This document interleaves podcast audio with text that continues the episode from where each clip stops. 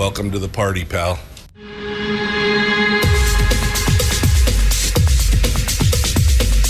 The, the Michael Dukes Show. The greed and the entitlement is astounding to me.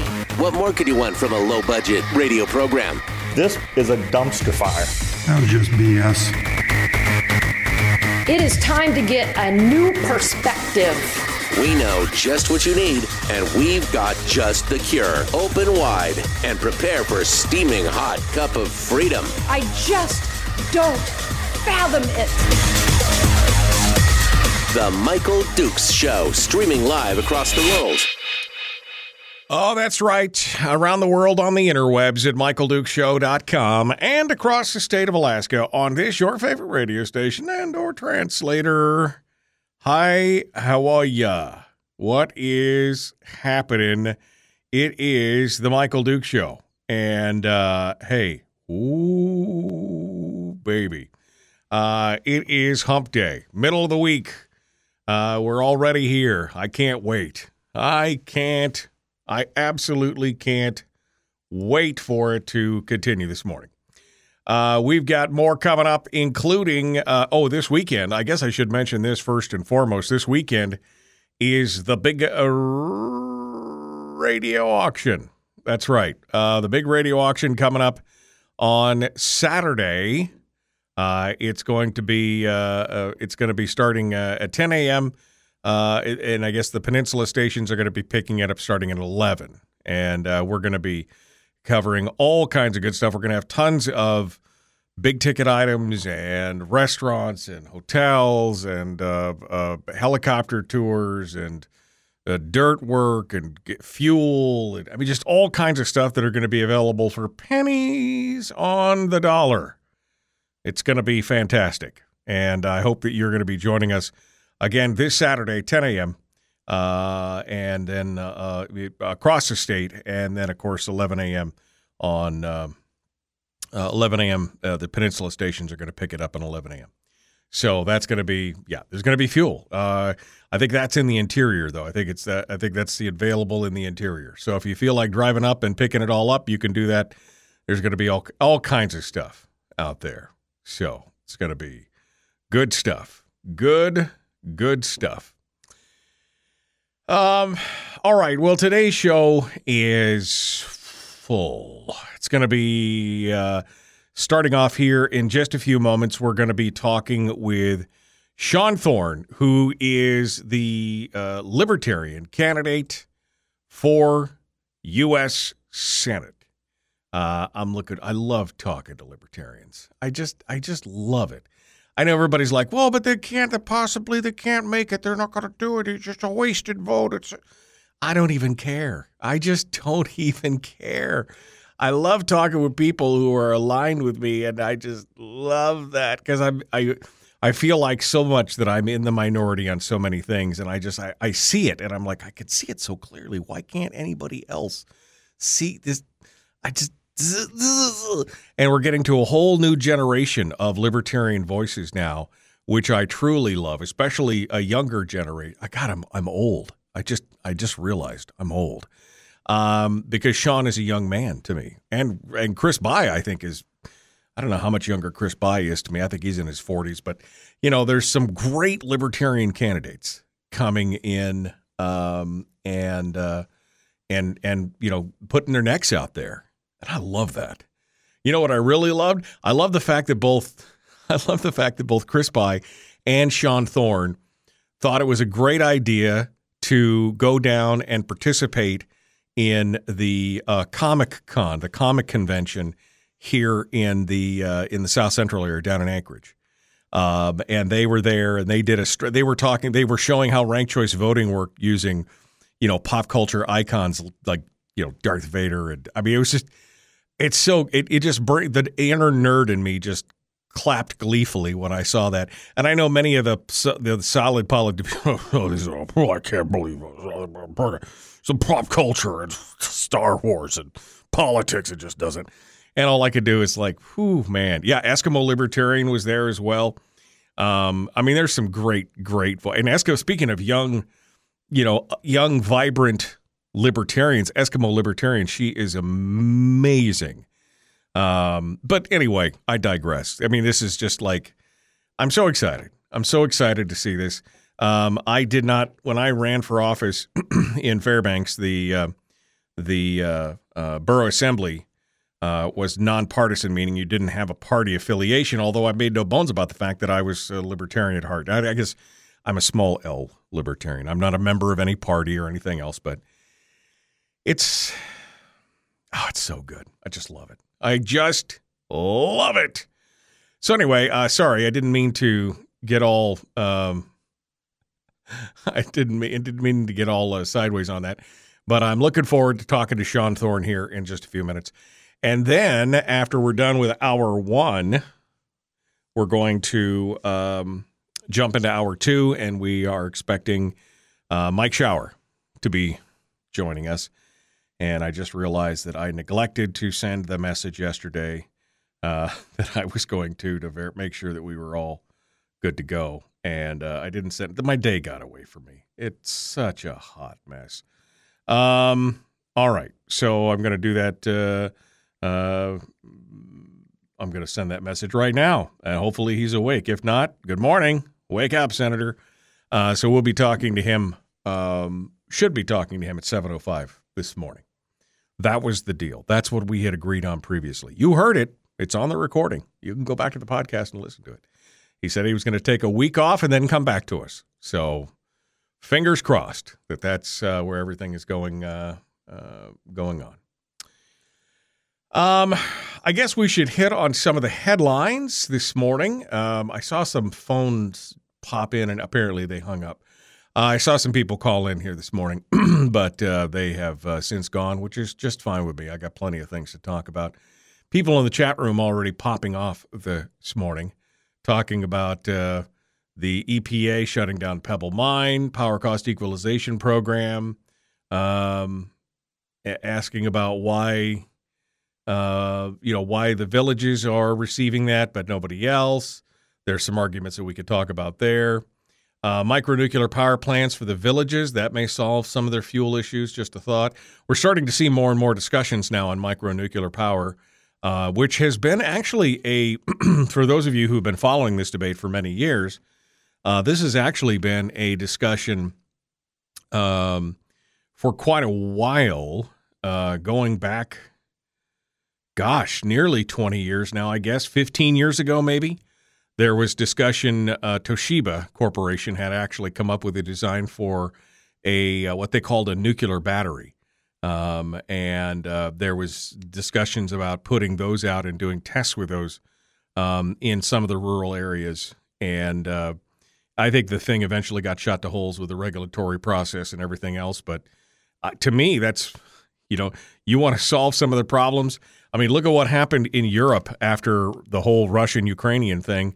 And many of the, the even the Green Party members are like, well, I guess we can't shut down these nuclear power plants in Europe because it's the only way we're going to get cheap, affordable energy, uh, you know, without having to dig it out of the ground and pollution and everything else. I mean, it's, I, you know, I think it's the, I know science fiction writers have been writing about this for years, but I think it's the future. We got to figure out, you know, the one down thing, you know, one downside you got to figure out for nuclear, of course, is what to do with spent fuel. Uh, but if you can fix that problem, then, uh, you know, where do you go from, from here? Uh, it is the cheapest, most affordable energy out there. Um, and uh, so I, I think we're starting to see some of that now. They're talking about, uh, you know, pocket nuke reactors in, you know, on bases like Eielson and other places. And so I guess we'll see. But it, I, cool stuff. Cool, cool stuff to talk about that right now. Um, all right. Uh, what else we got here? Um, headlines, headlines. Who's got your headlines? Well, we've got uh, some stuff coming in from the governor's office, and this I'm not going to say that there's any impropriety. I'm not going to say uh, I'm not going to say that there's an impropriety, but you know, sometimes it's just the appearance of impropriety. Um, there's an article, and of course, the the ADN makes no bones about the fact that they don't like the governor. But this story is interesting. Governor Dunleavy uh, signed a contract with a uh, with a consultant and longtime ally Brett Huber, uh, who we've had on the program before to talk about various things. The contract allows him to work for the governor's office as a uh, advisor on what legal uh, cases the state should be taking against the federal government. He will, uh, what, what and what they're calling on a statehood defense initiative, basically taking you know taking back power to the state from the federal government. At the same time, he is also working for a group called A Stronger Alaska, which is a group funded by the Republican Governors Association, which is um, seeking to reelect and elect GOP candidates to uh, the governor's offices across the country. So he's working for both. Now, of course, there's a law in place that says that there can't be any coordination between PACs, political action committees, and uh, the candidates that they support. Uh, that goes back to Citizens United. Uh, but what's interesting about this is that we keep seeing more and more of these kind of deals uh, where Huber, whose company is called Syn- uh, Strategic Synergies LLC, receives a $50,000 contract for a six months worth of work. Uh, we saw another one of those. Or, I mean, these have been going on uh, previously in, in different um, iterations. Dunleavy also signed a contract with a one of his own former aides, where he does fifty thousand dollars worth of work uh, on renewable energy and policies that affect the DMV. He's also helping to lead Dunleavy's reelection campaign, although he's working on a volunteer basis. There's just so many lines blurring on, on so many of these things. And I'm, I'm not saying that anything is being done wrong, but you know, there's that whole appearance of impropriety kind of thing.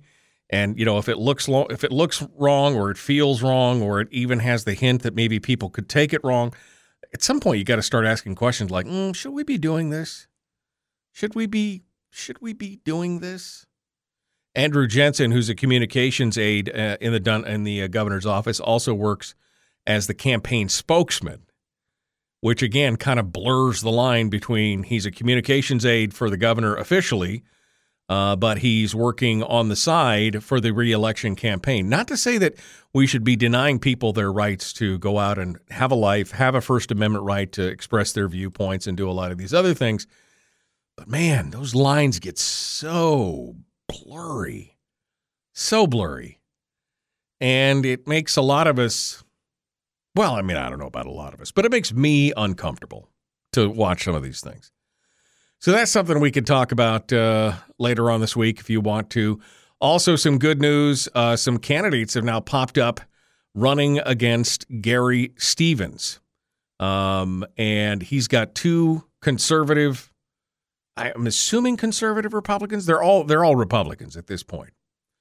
So it's going to be uh, it's going to be a, a, a it's going to be a race. Walter Jones from Anchor Point has uh, filed to run against Stevens, as well as uh, Heath Smith, who is from Homer.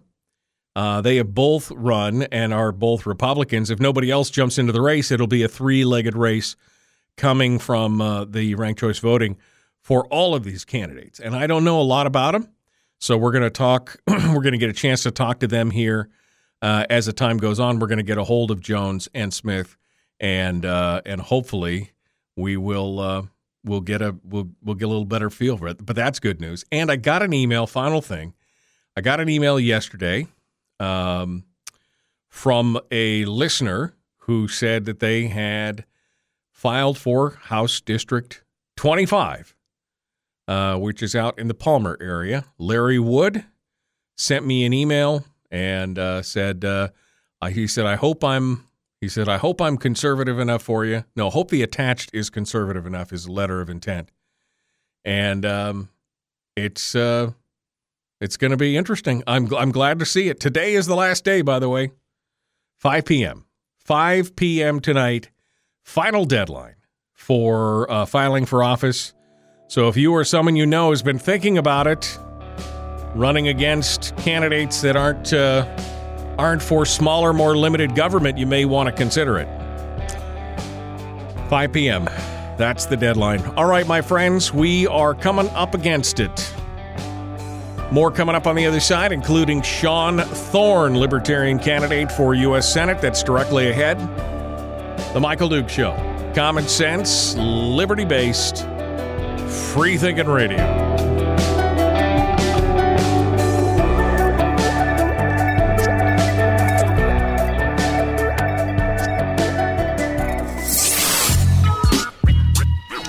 Is that?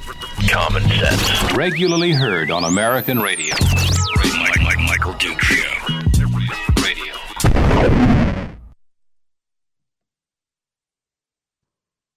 All right. Walter Jones is married to Ruth Jones, who's been kicked off Facebook a hundred times. that's a badge. Of, that's something they should put on their campaign flyers. In fact, my wife has been kicked off Facebook a hundred times. Vote for me. Okay. I don't know either one of these candidates, but uh, it seems like, uh, based on the response in the chat room, they seem to be pretty good eggs. So we'll have to see what's going on. Um, I mean, I think it's time for Gary Stevens to retire. Uh, I think uh, let some fresh blood take over. He's been in the uh, he's been in the legislature for going on 23 years. This is 22 years now. So coming up on his 23rd year. And at some point, you got to be like, mm, I'm, I think it's enough. I think it's enough, don't you? Um, anyway, we will, uh, we'll see what happens. But uh, it's good to see that there are more people throwing themselves into this race, and uh, we'll have some pretty cool uh, thing. Um, wow, man, Twitch has got some real, real winners on today.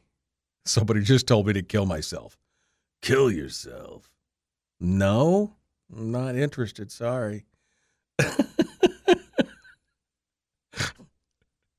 Man, imagine that that's the highlight of your day, going on people's stream randomly and telling them to kill themselves. I mean, this is, I feel so empowered. I'm just going to go out there and do it. Oh, look, my pee pee is small, but I'm still going to tell you to kill yourself.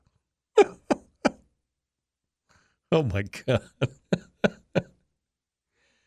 oh, whew. Man, another guy living in his mom's basement. All right. Um, Let's see. You can't fix the politics of radiological waste, says Brian. I mean that's the, I mean that's the the only downside to the nuke stuff right now is that for sure. Um, all right. At six bucks a gallon for fuel and still rising, I'm willing to boil baby panda bears if it generates sufficient BTUs to offset the hole in my bank account to heat my home. Bring on the nuclear. Yeah. Um it's a bit early to say the official announcement hasn't been made yet, but I'm pleased to say we have a Republican to run against Click Bishop. We've not given the name until the announcement, but it's a solid pro pro PFD individual. Nice, nice. Um. All right. Let me see. Um, I see somebody's on the line here on the phone. I'm concerned that my guest may have got the wrong phone number here. Good morning. Who's this? Where are you calling from? Hey, Michael, this is Sean. I uh, tried to call the other line, and I guess I'm just bad luck because it wasn't working again. Oh well, um, let me just uh, let me just uh, hang everything up and make sure everything's good. Try it one more time, my friend. Okay, and if not, you can call back here. All right, sounds good. All right, thanks. Um, all right. Uh, now that I said that, let me make sure that I actually gave Sean the right phone number because you know, uh, no, that's the right phone number. Okay, just want to make sure that I just want to make sure that I gave him the right number. Okay. Um, all 50 states need to band together against federal overreach. The issue of land grabs by the feds come to mind. They have no constitutional authority for these land grabs, of which I totally agree. Totally agree. Phone's not ringing. That that gives me pause. No, that also gives me pause. So I don't know what's going on, but did my phones crash? Hold on a second.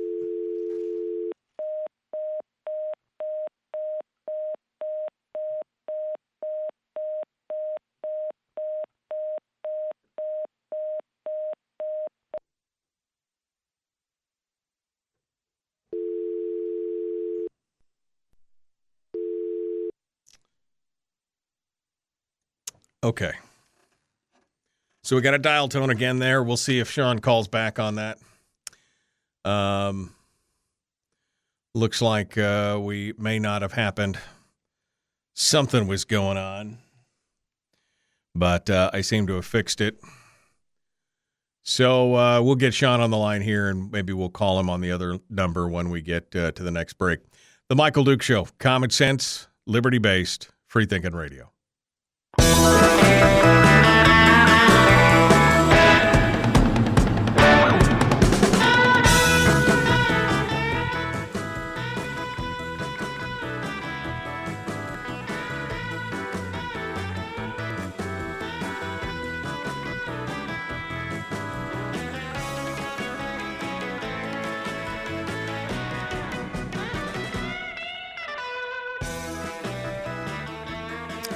Okay, well, good morning. Welcome back. Wednesday, continuing now. Our guest, which uh, my hotline wasn't working properly. I just reset all the phones, but because uh, it is what it is, we're going to uh, just work off the regular phone line, which does give us a slight delay. But that's okay. We're going to talk now with uh, Sean Thorne, who is a Libertarian candidate for Senate and he joins us this morning to talk about uh, all things related to uh, U.S. government and more. Good morning, my friend. How are you? Hey, morning, Michael. Thank you so much for having me on again. I'm doing good. Beautiful morning. It's been beautiful spring so far, so nothing too much to complain about. Sorry Yeah. your phone line hates me. Man, I know it's uh, whew, man, it's a it's a it's been quite a summer so far. Hot, hot, hot. I was laying in bed last night with no covers on, like with the fan blowing on me, thinking, "Wow, I really miss that December weather sometimes, especially when I'm trying to sleep." So, um, all right, well let's uh, let's dive into it, Sean. You know, we've got uh, lots of contentious things going on around the country that are affected by Oh, you know, pol- you know, policy created by our uh, uh, by our, our federal leadership and our our senators and our Congress critters and everything else. Um, and so, give folks a bit of your background to begin with. We've had you on the program before, so we don't have to go deep dive, but give folks a little bit of a background about who Sean Thorne is and where you come from and what your philosophy is. Yeah, so uh, short background. I'm born and raised Alaskan. I uh, lived in Homer till I was 10. Lived in uh, Wasilla, graduated high school out there. Um, love everything Alaska. Love hunting, fishing, flying planes, all the good stuff. Um, most of my work experience was in the Army. I was a uh, by uh, by the Army's definition, a logistics officer, but I didn't really do that. I was more of like a city manager, worked for installation management, and had a fantastic time doing that. And uh, now I'm back here, and you know, you mentioned earlier that I'm young, and uh, the reason I'm so young and I'm running is because uh, I'm afraid. I'm afraid for our future. I want a future. I want my uh, my daughter to have a future, and man, it ain't looking good right now. Every day you turn on the news, and it feels like we're in some parody of reality. and uh, I'm just a common sense guy. I want I want people to be able to decide things for themselves. I want pragmatic solutions. I'm uh, very much a libertarian, and that's not because of some magical reason that you know makes me want to align with the party for uh, political expediency. That's because I actually believe in that, and I actually believe those are the solutions that we need at this point. Because it ain't looking good if we don't make a change.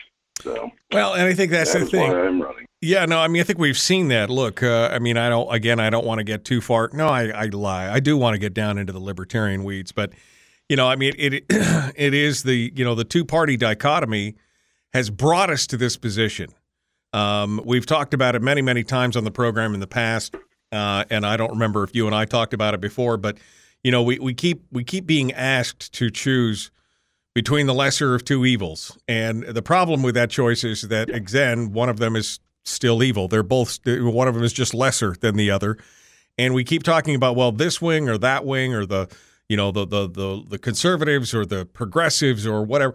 but they're all it's two sides of the same coin, two wings of the same bird.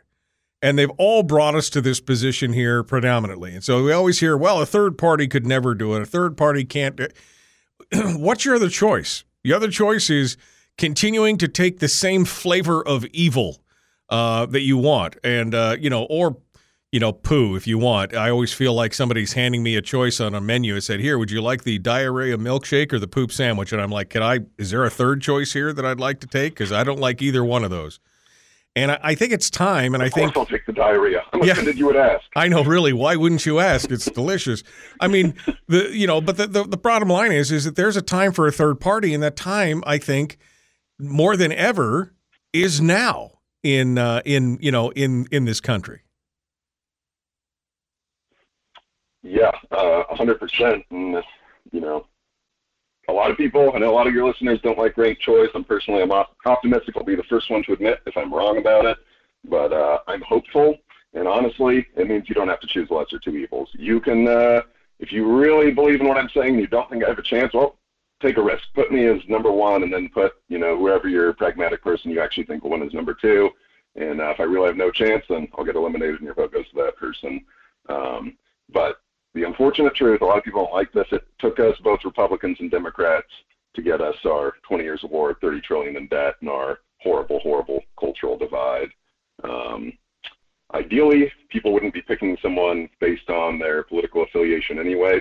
They'd be picking them based on what they're actually about.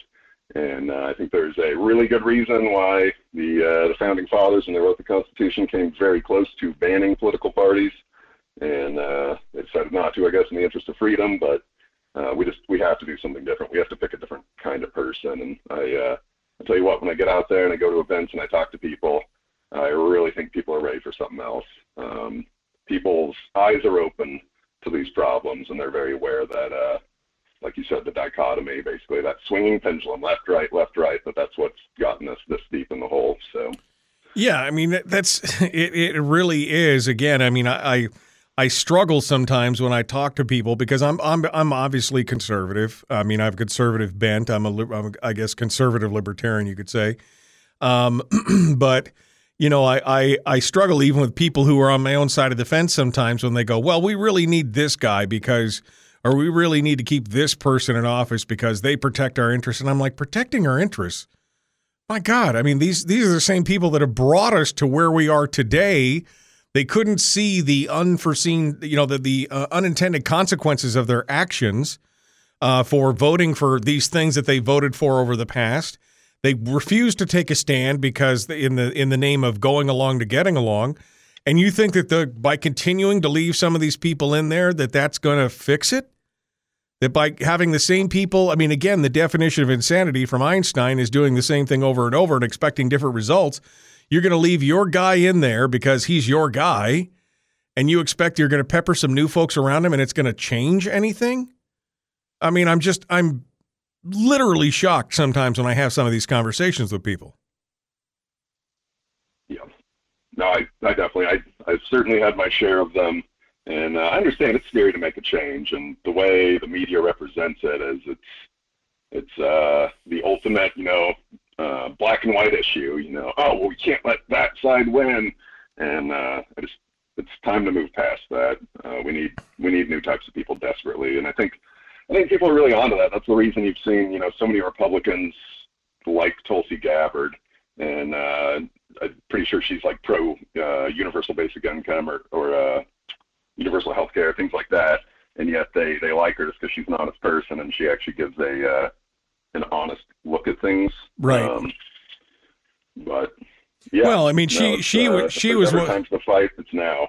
She is what we would used to call a blue dog Democrat, right? I mean, she is, you know, stronger on fiscal policy, still wants a safety net, still wants to do these things, but she's still kind of more of a fiscal hawk. Um, I mean, we, we've seen that, uh, you know, we've seen that in the past. And again, it didn't used to be a bad thing on the progressive side. That's why she's been shunned by her own party at this point. Um, and, and I, quite honestly, you're right. I look more at candidates like that, like, huh, she's standing for. I mean, I don't agree with everything, but she definitely stands for a lot more than uh, what the a lot of these other folks uh, are are uh, putting out there for. And I think you make an interesting point too. I mean, I'm not a fan of the ranked choice voting. Um, but one of the silver linings is is that people who keep squawking about not wanting to throw away their vote, well, you don't have to. You could still vote for your first choice, and then still have you know two or three more choices after that if you really want to do that. I think.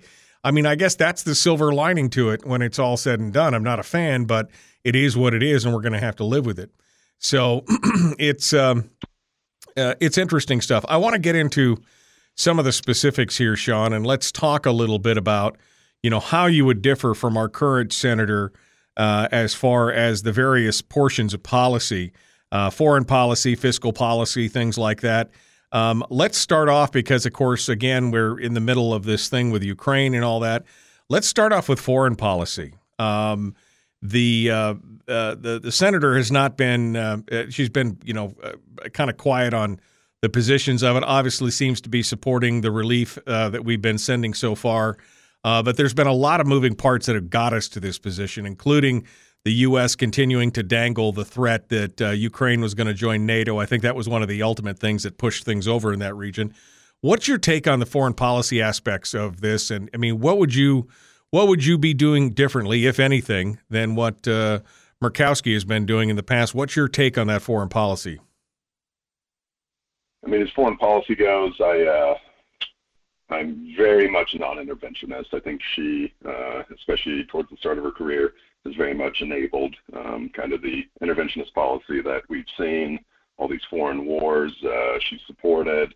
I think one of the worst policies that the U.S. has ever done, the uh, authorization of use of military force, which basically says you no longer need congressional approval to invade a country. And uh, just the fact that you never hear that complained about really in Congress or in the media is uh, terrifying to me. Um, well, that's the abdication. That's the ab- somewhere. That's the abdication of one of their prime powers as a balancing force in government, right? I mean, there's a separation of powers for a reason, and that they literally have abdicated that role uh, and given it back to the executive, which to me is, I mean, it's insane. I mean, they've they've abdicated a lot, a lot more than that, and I yeah. think oh. it's fully intentional and willing because now if the president does something they don't like, they can complain about it and say, "Oh, well, we need your support to fight this." And then if it's something they like, like yeah, we supported this, you know, and uh, it basically allows them to not have the voting record for those things. Uh, and it's just these, it's a tool of the uh, the perpetually elected people that you know are just stuck in there forever. That seems so hard to dislodge. Right. Um, so you know, in terms of the foreign aid, I sympathize with Ukraine. Uh, I think you know the libertarian answer to this is what uh, Ashton Kutcher and Mila Kunis sending over a ton of money and doing fundraisers. That's a non-government solution to get them some aid. I don't think it's uh, our problem, especially I don't think it's our 40, $40 billion problem. Um, I think that is a fantastic chance for Europe to step up and give the military aid that they would like to. Um, it's their neighbor. I want Ukraine to uh, have the right to exist as they see fit. Um, but right now we we definitely have our own problems going on. So let's uh, let's bring it now into um, uh, into fiscal policy. We don't have a lot of time here, so we'll just get started on it, uh, and then we'll take the break and come Sounds back good. to it. But fiscal policy, I mean, you've mentioned it. $30 trillion in debt. The answer always seems to be if we've got a problem, we'll just throw more imaginary money at it. Uh, of course, they dragged this one point this last 1.8 trillion dollars out of the ether, and then they were shocked, shocked, I tell you, that all of a sudden we were seeing 7, 8, 9, 10, 11 percent uh, inflation, and they're like, "Oh, that had nothing. One has nothing to do with the. Wait a minute, it's a problem now." Um, and and these kind of things just continue to go on. What is your policy on um, on you know fiscal matters and the budgets and where we're at right now on spending in the U.S. Yeah, you know, according to the president, uh, government printing money helps with inflation. So I don't, I don't know why this isn't working. Yeah. No, I mean, last 10 years, we've gone up, you know, almost $20 trillion in debt. Like, it's unbelievable. And uh, it's almost like so much at this point that people are almost apathetic to it. But uh, we have to stop. Uh, every time they sign one of these trillion dollars, ah, it's just another trillion dollars, and this is the one this is the one that's going to turn it all around and we're going to start making money again. And it's not going to happen. It's, uh, again, it's these people that they're just in for reelection. So they want to, they want to get this money. They want to absolutely hose over the next generation or the next five generations um, by doing this and to bring their constituents that little prize and uh, if we don't break away from it, then it's just going to keep getting worse. Eventually, we're going to, you know, be trading dollars for Deutschmarks, um, and absolutely against omnibus spending and these giant, uh, giant spending packages, and I fully stand against all of it. So. All right, Sean Thorne is our guest. He's a candidate for U.S. Senate. Uh, he's going to continue with us here uh, in just a moment. We're going to uh, be back, so uh, don't go anywhere. We'll continue talking with him and then expecting to hear from Mike Shower in hour two today. We will continue. It is The Michael Dukes Show. Common sense, liberty based, free thinking radio. We'll return in just a moment. Back with more right after this.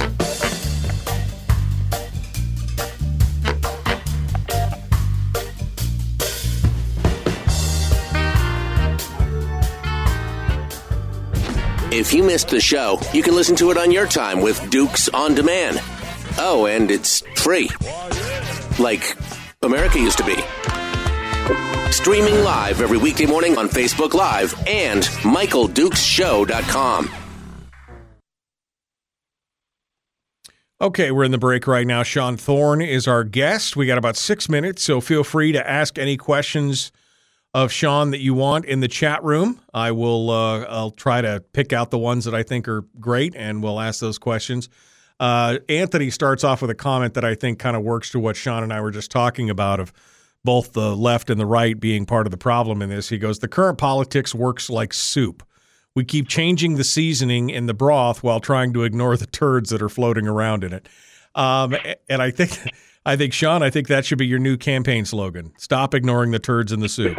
I'm gonna put that on a poster. Yeah, stop stop doing that already. Um, Sean Thorne, do you consider yourself, asks uh, Jeannie, do you consider yourself a great mediator?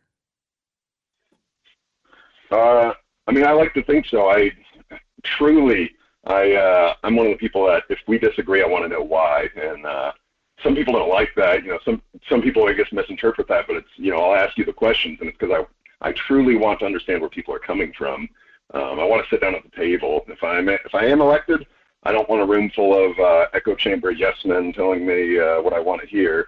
I want people that disagree. I want to come up with actual solutions, and I think that's something that's incredibly lacking in politics right now. Um, I love looking at the other the other side, the other perspectives.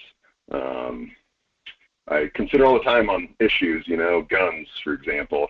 Um, I play devil's advocate myself. I think about both sides of it. Um, wonder if I'm on the wrong side of it, and I certainly don't think I am. But uh, thought experiment that I think a lot of current politicians are completely out of tune with. So I just want what works, you know. Um, Donna Ardwin, uh, one of our favorite people in the chat room, says, "Would Sean caucus with Republicans or potentially give uh, Team Biden a majority again in the Senate? What, uh, where would you, where would you sit on that? Who would you be caucusing with or would you try to stand apart? What's your what's your position on that? I really don't believe in caucusing. I'm not gonna, you know, let them know where I stand on stuff. I think in general, right now, uh, the progressive left has completely gone off the deep end, so you don't have to worry about me uh, throwing in my lot there. But I also am not a believer in Mitch McConnell and the uh, crony right, so I don't want them to uh, count on my support. I want to be wooed, Michael. Um, I, want I think you've seen a lot of power. You've seen a lot of power with what a, a swing vote can do lately. Um, so that is uh, that's where I plan on sitting. Well, when things are this close, it makes it very interesting because it used to be when you said, I want to be wooed, it meant, well, then we'll give your state all the pork projects you want. We'll give you all these monies and everything else. It would be interesting to see somebody say, no, no, no. I want to be wooed by showing you how much you can cut out before I give you my vote um, how much spending 100%. I can reduce, how many government programs I can defund before I give you my vote. That's what I'd like to see. You know, it's actually uh, oh, lost you. No, I'm here. Go ahead. All right. All right there we go. So uh, uh, the other day I was thinking to myself, you know, like, is there anything I I would, you know, throw in as pork barrel spending? There's one thing I came up with and that would be the one thing I'd throw in is that barrel fat would be uh, if we could finally just get whatever's money is necessary, put a three-year time limit on it, or what have you, and finish the land transfer. Get the money for the survey, however much that is going to be, and finish this land transfer because we have a near California size of land that for the last 30 years is supposed to be uh, going to the state of Alaska that's just sitting there. So right, well, there's my weak spot. That's not a that's not a bad thing.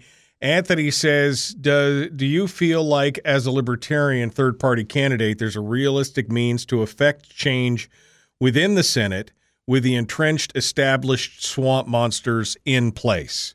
And this, of course, reminds me of Rand Paul and others who have tried to make a lot of these changes. What what do you feel like? Is there a realistic means to effect change within the Senate? Yeah, I definitely think there is. Um, they're not all uh, horrid, terrifying swamp monsters of the night. Uh, I think there's some good people still left in there. Uh, not enough, certainly. Uh, there's people to work with, though. And uh, when it comes down to it, I'm serious. Like when I get out, we go to events. Uh, we're generally there's not a lot of candidates that actually set up booths at events. I don't know the reason for that, but normally we set up a booth and uh, talk to people all day, and people are ready for a change. And I don't think it's just Alaska. I think that's America in general. So uh, even if I'm the uh, the first of this new wave of different type of thinking, um, I certainly don't think I would be the last. I think I think there's a lot of people that are in for a, a major shock because people are ready for something different. Yeah, and then they're willing to try different things. I mean, we saw Trump get elected, which I think was a different thing, and I think that was a that was a vote against the business as usual. We saw in 2017 the first time that the Pew report showed that the majority, it was a plurality of Americans, not a majority, but plurality of Americans, uh, identified more with libertarian principles than either the Republican or the Democratic principles. And I think uh, that has continued to this day. I think we're seeing more and more people who just want to be left alone. And I think that is uh, the problem. Um, so uh, we're going to jump back into it here, Sean. Hold the line. Uh, we're going to come right back to you here. The Michael Dukes Show. Like it, share, like it, share. Go to YouTube and subscribe. I need a thousand subscribers. Let's get it done.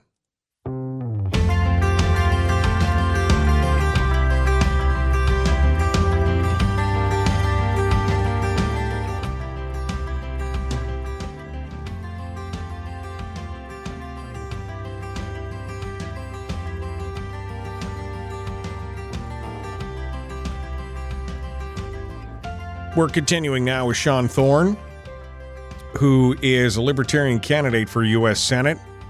Before we went to break, we were talking about uh, fiscal policy.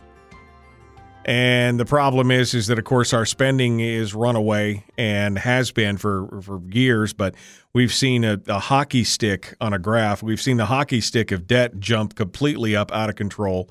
$30 trillion in debt. And that's not just the, the current debt.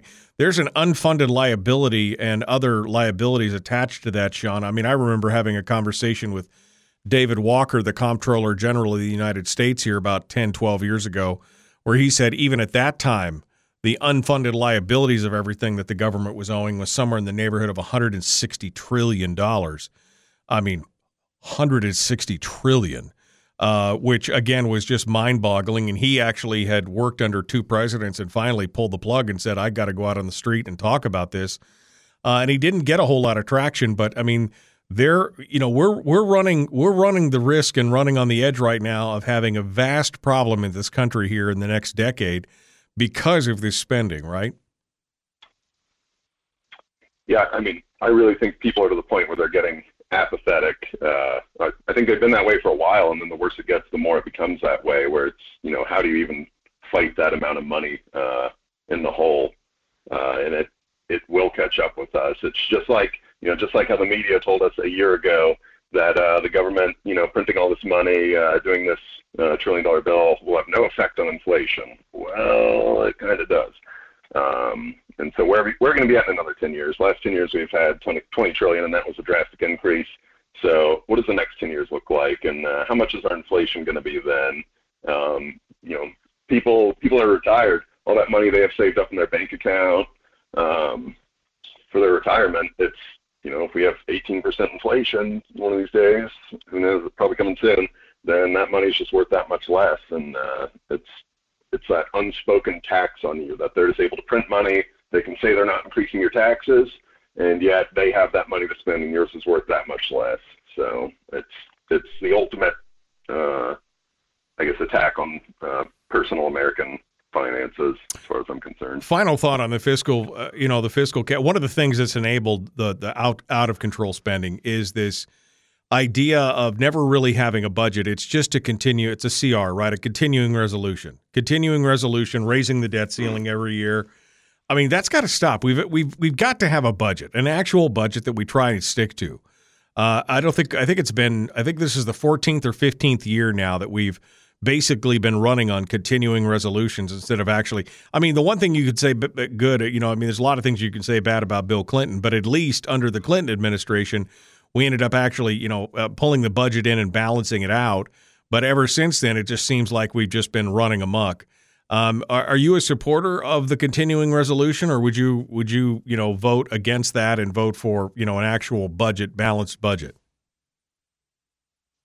I'm all for that balanced budget, and not just balanced. Uh, you know, it's going to hurt, but I would love to uh, start paying it back a little, even if it's a dollar. Uh, we at some point we have to start getting that debt down, and uh, unfortunately, it always feels like uh, whenever whenever you go to cut government spending, uh, they want to cut it where it hurts the worst instead of you know things that don't make sense, right. like uh, F-35. Did we really need to spend three trillionish dollars on that? Probably not. Do we do we need as much, you know, almost a trillion dollars a year military spending?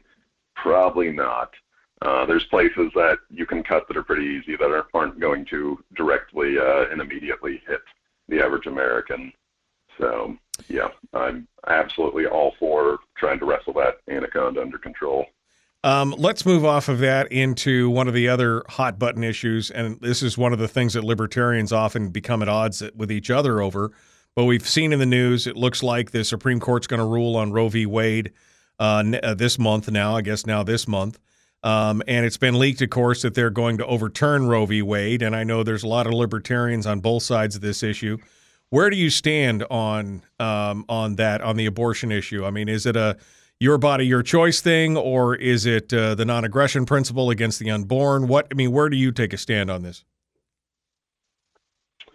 As far as the federal government is concerned, um, I guess you know I'm going to hop back to Roe. Actually, I think uh, one of the scary parts about that is that that set a lot of precedent for not just abortion, but for adjacent issues. Like I, I was very hopeful that we would see a vaccine mandate case uh, come out of that using Roe as precedent because they, you know, cited medical privacy as uh, the justification for that. So uh, I think in some ways that's a loss there. But um, as far as the federal government is involved, I tend to draw that line at the point of autonomy. Like if you were to have an emergency C-section and that baby could survive, that's where I would probably step in and say the uh, the federal government should be concerned.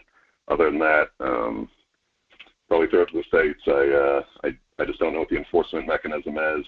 I I don't like it personally. I have a little baby, um, but I try and separate emotion from the way I think about uh, how to interpret the law, and that's uh, yeah autonomy. So that's that's the real question to me. So you're personally against abortion, but you think it should be left to the states and not to the federal government. Is that am I dissecting that properly? Yeah, I'd say so. I mean, it's uh, I'm a shade of gray on it. I like on a lot of things. I'm uh, you know shade of gray, but uh, yeah, I'd say that's a pretty good summary of it. Um, I just what what does it look like from the federal government? Um, what what is that enforcement mechanism? I don't think it's as simple as people think, and uh, I don't think it's their uh, I guess right and responsibility to do things like that. Well, and I think it comes back to a question of is it even? I mean the ethical uh, the, the you know the ethical issues and the mor- and the moral issues of it. As a libertarian, I've always struck out as it's you know that it's a direct violation of the non-aggression principle. Um, uh, and some would argue, well, you know, it's my body, my choice. But the problem is, is that you made the choices that created, uh, you know, that created this situation, right? I mean, you're the one that chose to do the, you know, to to to uh, do the deed or uh, partake in the activities that created this you can't aggress against somebody else simply becomes because it becomes more convenient for you uh, in the you know in the short run. And I think that's a question of whether it should be even allowed at all by the social contract. No, I definitely hear that. And that's uh, that's why I end up at that line of autonomy. To me, that's what makes sense when I uh, juggle that issue. But I don't think I know, you know, every situation, and I certainly don't think the federal government does either, or has people's best interests at heart, uh, if rarely ever.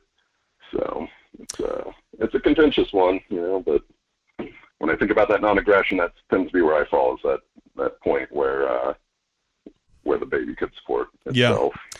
Um, let's go uh, final. Let's finish things up here on a, uh, I guess, a higher note for me. You mentioned earlier the the guns and the Second Amendment. What's your position on that? I mean, again, speaking of federal overreach and and things that the government really has no business in, um, what's your stance on the Second Amendment, especially in light of everything that's been going on recently?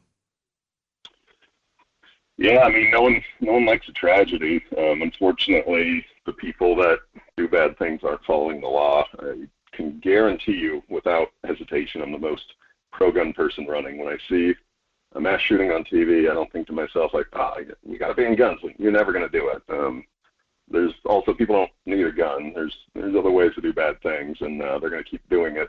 Uh, I would rather have my concealed carry, uh, my whatever I want for home defense, um, and it's just the world we live in. So I am very, very much pro gun, and uh, I hate to see tragedies going exploited.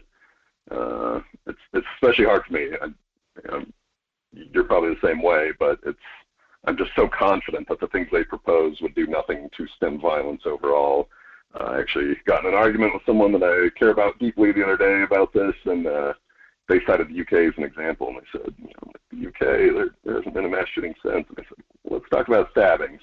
And uh, I cranked the math out on the spot, and based on my math, you're 16 times as likely to be stabbed in the UK currently as you are to be shot in the US, and that's that's a significant uh, disparity in the data there. So I uh, yeah, I believe it's your right, and I think if they want this gun control, then they need to amend the Constitution. They need to change the Second Amendment because the way I read it, says that you have the right to own that. Right. Well, it doesn't even cover the infringements that we have already. I'd like to see some of those things repealed, uh, things that are already infringements on the law. But we're out of time for now. Yeah. Uh, Sean Thorne, you can find him at picksean.com. Sean, thanks for coming on board and joining us this morning. We appreciate it. Hold the line for a second. Folks, we're out of time. Hour two dead ahead. We're expecting to hear from Mike Shower. The Michael Dukes Show, Common Sense Radio.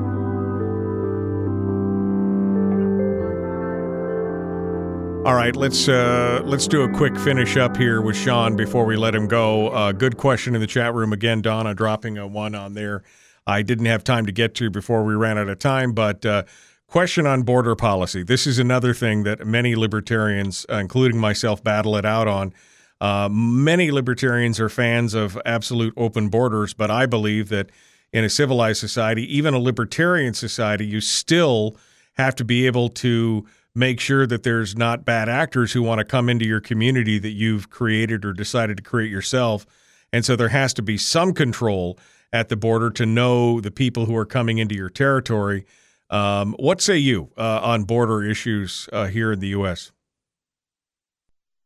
Yeah, definitely. It's uh, you know on an emotional level, I would love for for the libertarian dream of everyone to be able to come here and uh, seek a better life.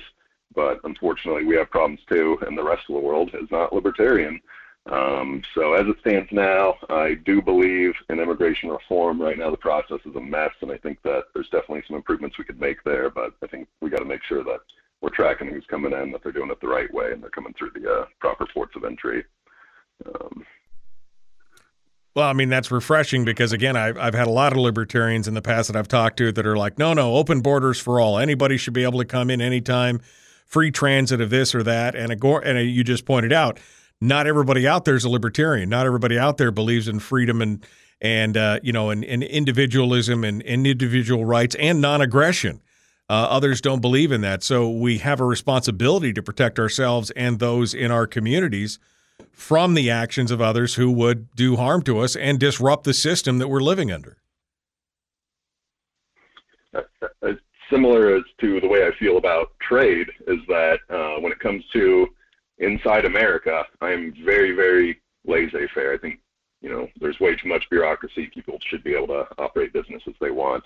Uh, but when it comes internationally, uh, people do bad things, and uh, I don't believe in just open laissez-faire. I I have a problem with the fact that uh, China uses slave labor to make iPhones.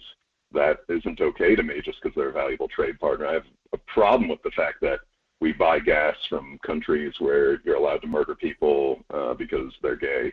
Uh, it, I don't like these things, so I don't tend to agree with some libertarians on that as well. All right. Well, I know Sean- they don't like those issues as well. I'm not yeah, no, I mean, but- again, it, you know, it sounds sounds like Sean. Sounds like the problem is you're not libertarian enough, right? I mean, it's a, I I don't know how many times I've heard that you're not libertarian enough because you don't believe in, you know, my body, my choice, or open borders or whatever. And I mean, I guess that's the problem. A lot of times with libertarians is they end up circling the wagons and shooting inward. But uh, that's uh, that's kind of uh, that's kind of the end of it. Um, let's let's uh, let me give you the pitch, or let you give the pitch. Uh, elevator pitch, last sixty seconds here, Sean. Why should folks uh, pick Sean Thorne in the primary and then in the ranked choice voting in the general? What what say you? You know, when it comes down to it, uh, everyone knows we need something different, and you, people are some people are scared to take that jump and to uh, to actually, you know, put their money where their mouth is and pick something different. Um, and there's never been a better time for always. How many how many lives have we thrown away in the last 20 years uh, of war, just constant endless war? Uh, and what did what did we get out of that? I think some people got really rich. Uh, look at our debt. Our debt is absolutely through the roof. It's going to keep going. I firmly believe in people's personal freedoms. I want Alaska to have control of Alaska's lands and be able to make decisions for ourselves about ourselves. Um, I'm going to get in there. I'm going to actually fight spending, uh, which certainly Republicans say, but do not do. I see very often. And I believe in transparency and accountability. You know, I'm, I'm a normal guy. I have no interest in being a forever career politician. I'm going to do one, you know, this one term and then uh, maybe one more, and that's it. I've signed that pledge, and I'm going to stick to that. Then uh, it'll be someone else's turn to step up and do that. But it's I'm only running because like it's act of desperation. We have to do it different. So you have ranked choice now. Uh, everyone out there has ranked choice. Uh, if you if you really want something different, then I'm here. I'd love to hear your thoughts on anything, and uh, I think we all know that if we don't change something, it's not looking good. So PickSean.com. PickSean.com. Sean Thorne, uh, Libertarian candidate for U.S. Senate. Thank you, my friend, for coming on board. We appreciate you being part of it today. yeah, thanks for having me. All right, thanks for thanks for uh, coming out. Uh, all right, uh, we're coming up uh, hour two here. We're going to have Mike Shower, hopefully again, fingers crossed. Let's go over to the phones here and take this uh, call. Uh, see who this is. Good morning. Who's this? Where you calling from? Yeah, this is Jeff from North Pole. Hey Jeff, how are you? What's on your mind, real quick here? Yeah, real quick, I just uh, I like mostly what the what the gentleman just said. Uh, the thing I would completely disagree with, and I think it's just uh, an un- uneducated point of view. I mean, we need to balance the budget, absolutely, but I everybody, both sides, instantly always goes to the military, and I don't understand that with the today's climate and culture. Uh, this, this is the last, the last thing. He mentioned the F-35, and like uh, it was up to me, we'd have twice as many um, with the threats that are going on in this world right now. Okay. No, I mean, I think that the military, of course, uh, national defense is one of the arms of the Constitution that actually is pretty explicit. I think it's one of the things we could continue to put, put Explicit. uh, yeah, uh, that we could continue to put money into. Um, I don't know is that it's always the money that's spent wisely. I mean, we've seen the whole the Reagan Commission, you know, the six hundred dollar hammers and the thousand dollar toilet seats and things like that. But uh, definitely, it wouldn't be the first line that I would go to in cutting a budget. Uh, because again, I think it's one of the things that is mandated by the Constitution. But I agree. Um, we need a strong. Sixty percent of the budget is what goes to entitlements. Oh yeah, more than that. Yeah, absolutely. Um, so I'm with you on that, Jeff. Hey, thanks for your call. I'm sorry we're up against the break. Uh, we're coming back to the uh, to the top of the hour. I haven't seen Shower yet, but we'll fingers crossed we get him to come in. Otherwise, we'll just go open line, open form, and we'll start from there. How about that? How about that? Back with more of the Michael Dukes Show, Common Sense Radio.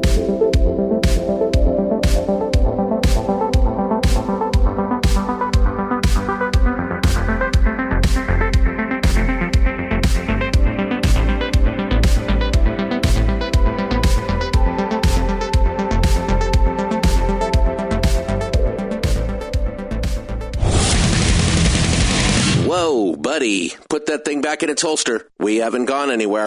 I don't understand. Check out the Michael Dukes MichaelDukesShow.com for information on how to get access to the podcast. Welcome to the party, pal.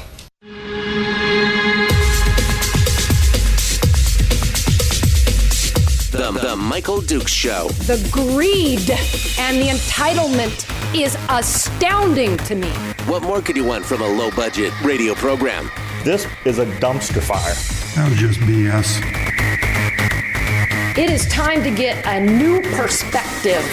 We know just what you need, and we've got just the cure. Open wide and prepare for a steaming hot cup of freedom. I just don't fathom it. The Michael Dukes Show, streaming live across the world. Yep, across the world on the interwebs and around the state of Alaska on uh, this your favorite radio station and or translator. It is the Michael Dukes Show. Uh, thank you for coming in and joining us. And uh, I, I got, uh, I got nothing, man. I got nothing. Uh, Mike Shower has not responded to me. Uh, although he was supposed to be on this morning, I feel so bad. I was supposed to get him a text message yesterday. Uh, well, I wasn't supposed to, but I was planning on getting him a text message yesterday to confirm, and the day just got away from me. I've sent it this morning, but I haven't heard anything back. So hopefully, he calls in this morning here sometime in this hour to pick things up with us for the obligatory shower hour of power, or maybe the abbreviated at this point. Uh, but I'm going to open up the phone lines and see what uh, you guys have to say this morning. We were just talking about, um, well, we just finished up with Sean Thorne, who is a libertarian candidate for U.S. Senate. Some very interesting points of view. We had a caller uh, during the break uh, who uh, finished up or called in after Sean was on uh, talking about taking issue with Sean's position on cutting into the military uh, because, especially in this day and age, it's one of the things that we uh, that he felt. The caller Jeff from North Pole said that we really, really needed. And I will say this: I, you know, that I agree that if we were going to start cutting budgets, the first place, I mean, the place that I would not go to first would be to the uh, to the military. I mean, we've got a constitu- It's one of the few constitutionally provised things that the federal government is supposed to take care of is national defense. Now, that's not saying that there is not a tremendous amount of efficiencies that couldn't be found in the military. I mean, we still, I mean, nothing really much happened with the Reagan. If you remember the Reagan report, uh, where they went through and found all the, you know, six hundred dollar hammers and thousand dollar toilet seats that the military was buying uh, through its procurement process, the massive amounts of waste that was going on uh, at the DoD. Uh, not to say that their things couldn't be trimmed or, uh, you know, or streamlined or you know made better but it would not be the first place that I would probably look. There are many other programs that are not constitutionally provisioned that uh, I think I would be looking at, but I think all things would be on the table at that point. Uh, but infrastructure and military are two of the things that the federal government has actually got, uh, uh you know, has got some uh, some standing in constitutionally, uh, and so I think that would be one thing that I would definitely it would probably be now the dinner down near the last part, the Grace Report. Thank you, uh, Donna. The Reagan the Reagan report was actually called the Grace Report. Uh, it was done during the Reagan era. That's why I was calling it that. But luckily, there's people who've got a better memory than I uh, uh than I do uh, in the chat room, helping me out there. Um. All right. Uh, phone lines are open right now at 433 3150, the Pivotel call in line. If you want to call in, feel free to do so. Powered by our friends at Pivotel and Satellite West. I want to hear what you guys have to say uh, about this whole thing, and um, I want to, I want to, I want to, I want to hear what you guys have to say on the topics that we've been touching on here uh, across the state of Alaska. Uh, looks like that there could be, and I have not looked at the full registry yet, but uh, it looks like that there could be some offices in the state that may have only one or even potentially even no candidates uh, filing for those seats, which to me is a kind of a sad thing right now. That is a, that is a sad thing. Um, I would love to see more and more people, um, you know, reaching out and, and jumping into these offices and uh, at least trying their hand at it. Uh, may I don't care if you're a if you're a, a never have held office and you're just a mom or a dad or whoever trying to get by, but you've run a household and you've I mean you could you can do this. You can do if you can run a household budget, you could probably figure out how to make our state work a little better. Today is the last day. Today is the last day, 5 p.m. today, the final filing deadline for statewide office. And so, you know, you need to check in your district, in your, your Senate district or your House district, need to make sure that you're still in the same one because some of you have changed now because of the redistricting. You need to find out who your, you know, who your incumbent is and see if they've decided to uh, to continue or not. I mean, there's been so many changes um, where legislators are either going from the House and now running for Senate seats, like James Kaufman and um, um, and uh, uh, uh, Geran Tarr. They've both jumped into their Senate races, and we've had a lot of people who have bowed out. Um, you know, I mean, we we named all the names last week, but you know, Steve Thompson uh, was out already. Grier Hopkins, um, uh, Lora Reinbold is out. Peter Micciche. I mean, there's a, there's just a ton of people who have decided to pull the plug, and uh, and and I don't know if that's a function of. Um, there was there was a there's an article here talking about there's an actually this is a great article by the way if you haven't read it yet uh, it is where's the title I want to make sure that I get the title right um, how we got here. The Bill Walker caucus created chaos that led to this year's one third turnover in the legislature. And it goes on to talk about the history of the legislature for the past seven years. And it talks specifically about, you know, what's going on and how many of these, um, many of the, the, the, the, the dropouts that you're seeing this year, people who have decided not to run, probably has a part to do with kind of the contentious nature of what's been going on in the legislature over the last few years. And um, and and it talks specifically about it, and it's very interesting. And I think you're seeing, I think you're just seeing exhaustion on the part of many of these legislators. That's why they've decided not to run for reelection. Who else? Who else dropped out? Sara Rasmussen dropped out. Um, uh, haven't heard yet whether or not, and I guess I should maybe I can try and find it during the next break. Um, uh, I don't know if Kelly Merrick is refiled for her seat. Not that I, you know, not, not that I could, uh, not you know, not that I would expect her to be reelected based on the reaction that I've seen from her district, but she hasn't filed. Um, Matherly filed. Um, for Senate seat P yesterday. Jim Matherly, the mayor of Fairbanks. Kawasaki has still not filed in that seat for reelection. Um, Susie in the chat room tells me no one is running districts 16 and 21, and I haven't reoriented myself with the new districts yet, so I'm not sure which areas those cover compared to the old districts.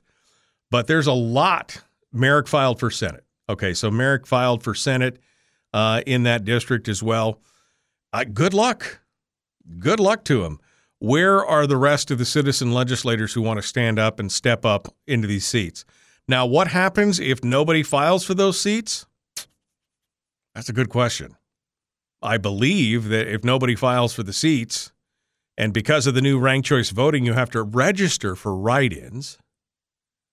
I'm not sure. I'm not sure how that would work. I mean, I guess if nobody runs for the seat or nobody registers for write ins, then they would be appointed by the new governor. That would be, you know, if those seats were empty. Um, but um, yeah, there's a lot of people out there uh, who are just, uh, you know, I think that they're just tired of the of the rat race, the the back and forth, and everything else. It's got to be. I mean, it's exhausting for me to cover it, let alone having to live it. I mean, what I see from my end is a fraction of this. I mean, I get tired sometimes, like, oof, I'm glad I don't have to live in it and stew in it 24 hours a day like they do when they're down there in Juneau doing their thing. Uh, no one is listed for District 16 and no one is running for District 21. So that's what we're hearing I guess I should pull up the new map, um, which I'm sure this is not great radio, but we'll figure it out. Uh, new uh, districting map, Alaska. Uh, let me see if I can find the new uh, legislative districts and figure out uh, which one is the which one is the final uh, uh, which one is the final one interim may interim um, district 16 is uh, the portion of downtown anchorage and district 24 no district 21 sorry is well, I don't know where this one is because I can't tell by the shape. Uh, District 21, which is also part of Senate District K, is also in Anchorage. It looks like it's, uh, I guess it's Hillside. Is that Hillside? Yeah, it looks like it's Hillside in Anchorage. Oh, no, this is the UMed uh, district. I think this is part of the UMed district which they just, I think somebody just filed for that. Uh, there was an actual picture uh, in Must Read, if I'm not mistaken, showing that Andrew Gray is filing for the UMed. Oh, that's number 21. So, or that's 20. So, uh, okay, so that's part, that's the, okay, so UMed is on the, so this is deeper. This is the one that's past UMed going up onto the, I guess this is lower part of Hillside or wherever it is. Anyway, there are still some districts that are un, un unfilled, unopened. So we'll have to see where it goes and what it looks like. Who's running in 20 since Ivy left? Well, as I just said, uh, it looks like Andrew Gray filed for that seat. I know nothing about him. Um, but we'll uh, we'll see what uh, we'll see what we'll see what comes out. Both Forrest Dunbar and uh, Andrew Gray were photographed at the Division of Elections um, these last couple days, filing for those uh, filing for their respective seats in that. But you know, if it comes down to it, like I said, every candidate should have a challenger. Even the candidates we love, even people like you know you know Kevin McCabe or Mike Shower or Sarah Vance or whoever it is, I believe it's always good to have a, an opponent because it keeps you sharp. It keeps you on your toes. It keeps you, um, you know, fighting for your, uh, you know, f- fighting and keeping your principles strong when you have an opponent. I think it's ultimately important to keep those things uh, going on. Um, uh, thank you. Uh, Kevin McCabe just dropped me a link in the chat room with the primary elections and who is who is running for what seat. So thank you for that. Um, you know, if I was a good radio host, I probably would have pulled all these out earlier on, but I hadn't hadn't quite got there yet. So we'll go through these here in just a bit. Uh, when we return, I've got a full list of who is filed and is officially in each one of these races, and we'll go through them and talk about uh, where you know who's who's what, who's who, and and where they go. So we'll uh, we'll see what happens here uh, in just a moment. The Michael Duke Show. The Michael, the common sense, liberty based, free thinking radio. We will be back with more and your phone calls, and hopefully we'll hear from Mike Shower as well. Back with more right after these messages.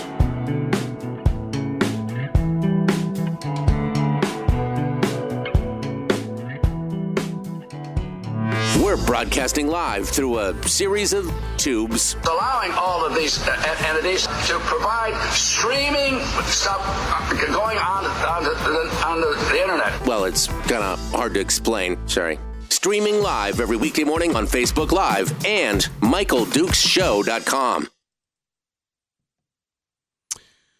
Okay, well, thanks to the chat room for hooking me up with that. Um, thank you, Kevin, for giving me the uh, list for the primary.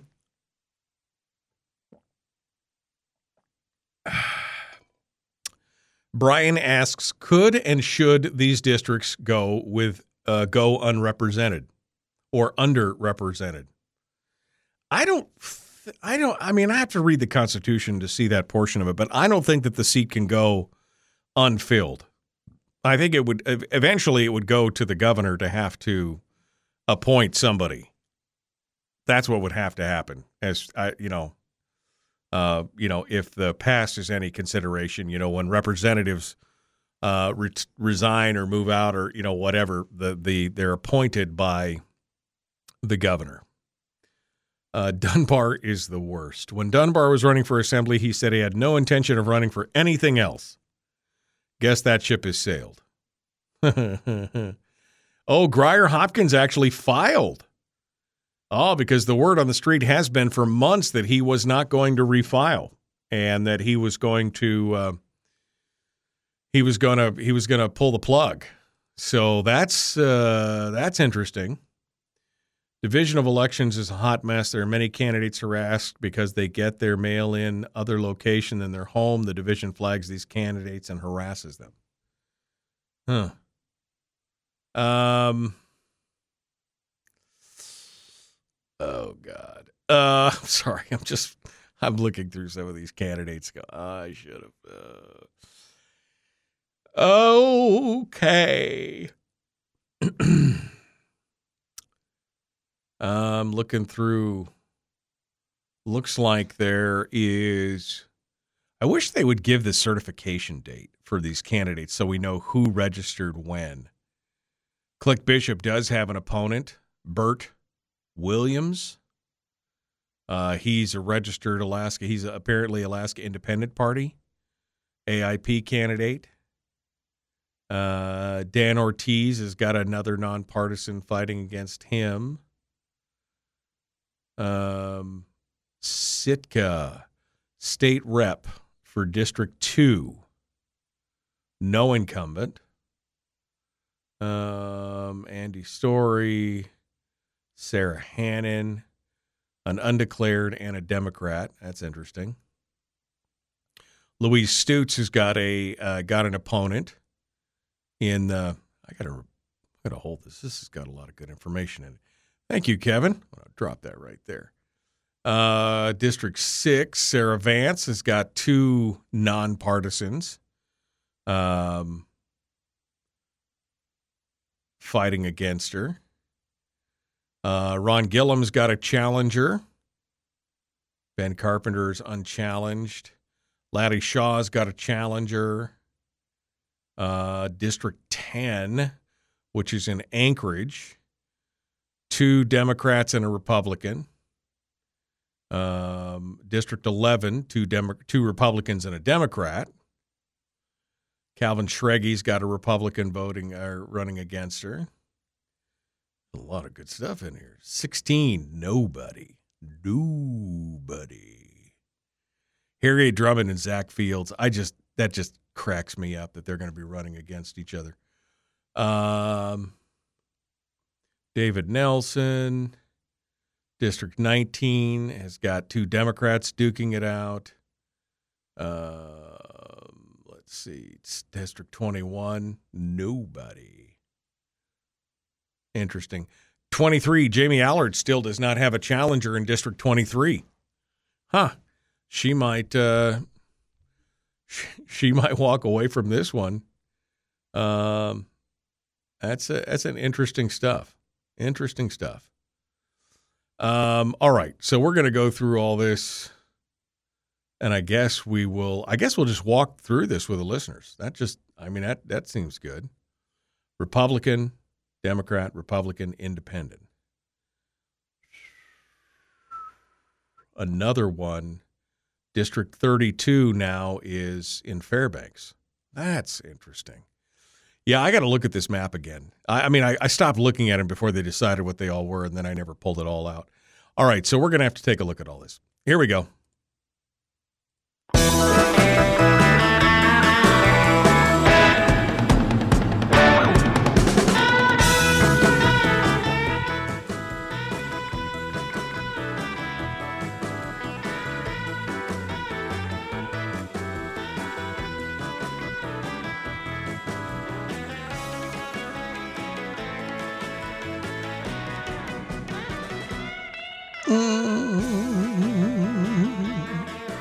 Well, hi, how are you? Uh, the chat room and I have just been going over this list. This is fascinating. Absolutely fascinating. A special thanks to Representative Kevin McCabe. I didn't even realize that this page was available. Um, this is on the Alaska Division of Elections, and it is uh, the primary candidate list. And the reminder, of course, is that the last day to file as a candidate for the primary election is 5 p.m. today. So uh, this is this is super interesting. Um, all right, so they've got a whole list of uh, candidates at the top of the page here. There's a whole list of uh, uh, the statewide offices for you know senator and and Congress and governor and lieutenant governor. And we're not going to go through all that because I don't think it really matters. We we've been through many many of these things. Um, there's some names here that I just I didn't even know were running for office at this point. That just that kind of blows my mind. Um, names that I wasn't even uh, names that I wasn't even familiar with. Uh, but let's scroll through all that and get down into the meat of it with um, the different offices and and there's some interesting things here uh, that I think are. I mean, it's good. There. Uh, so we're going to start off with the Senate districts, and uh, of course, everybody's number, and you know, wherever district you were in, you're no longer in that district anymore because they've changed things all around. Uh, Senate District A, which covers uh, Sitka, Petersburg, down there in southeast Alaska. Bert Stedman is the incumbent. He has filed. He has a challenger, Mike Sheldon, who's also a registered Republican out of Petersburg. He is running against Bert Stedman. Uh, Sheldon has run in the past, and I don't know uh, what his chances are, but uh, again, I would be throwing money in the ring on his side versus Bert Stedman all day long.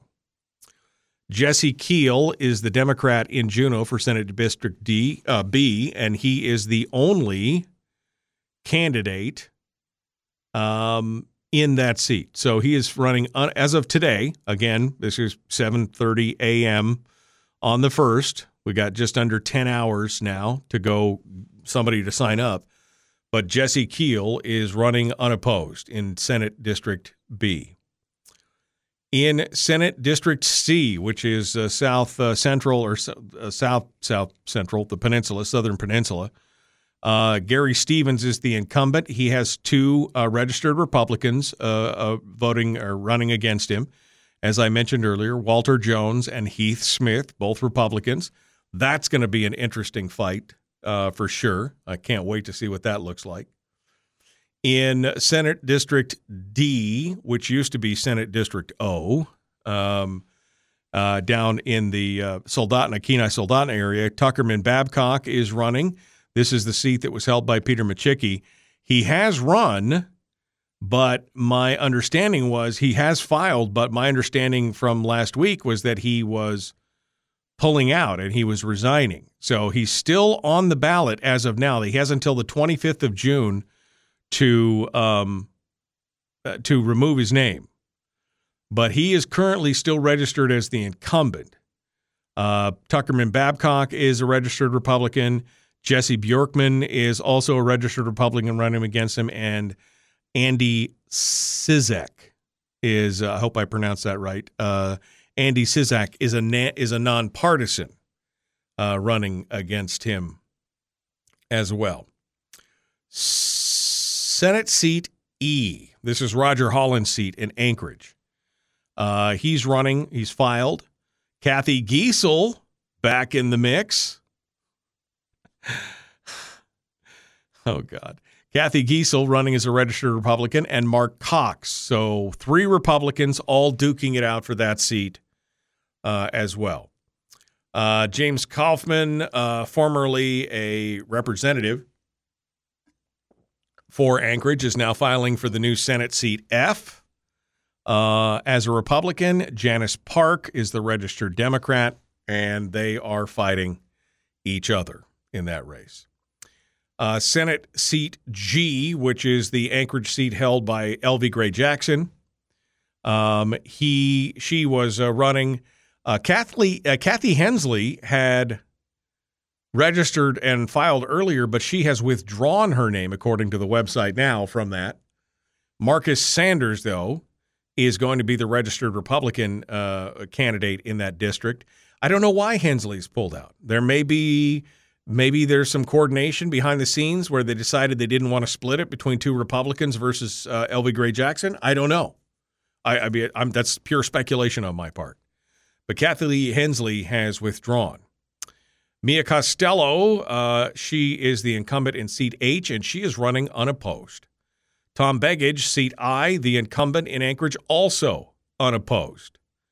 Senate seat J, which is the newly formed Senate seat, has Geran Tarr, Forrest Dunbar, and Drew Casson, all three Democrats, fighting it out amongst each other over that seat.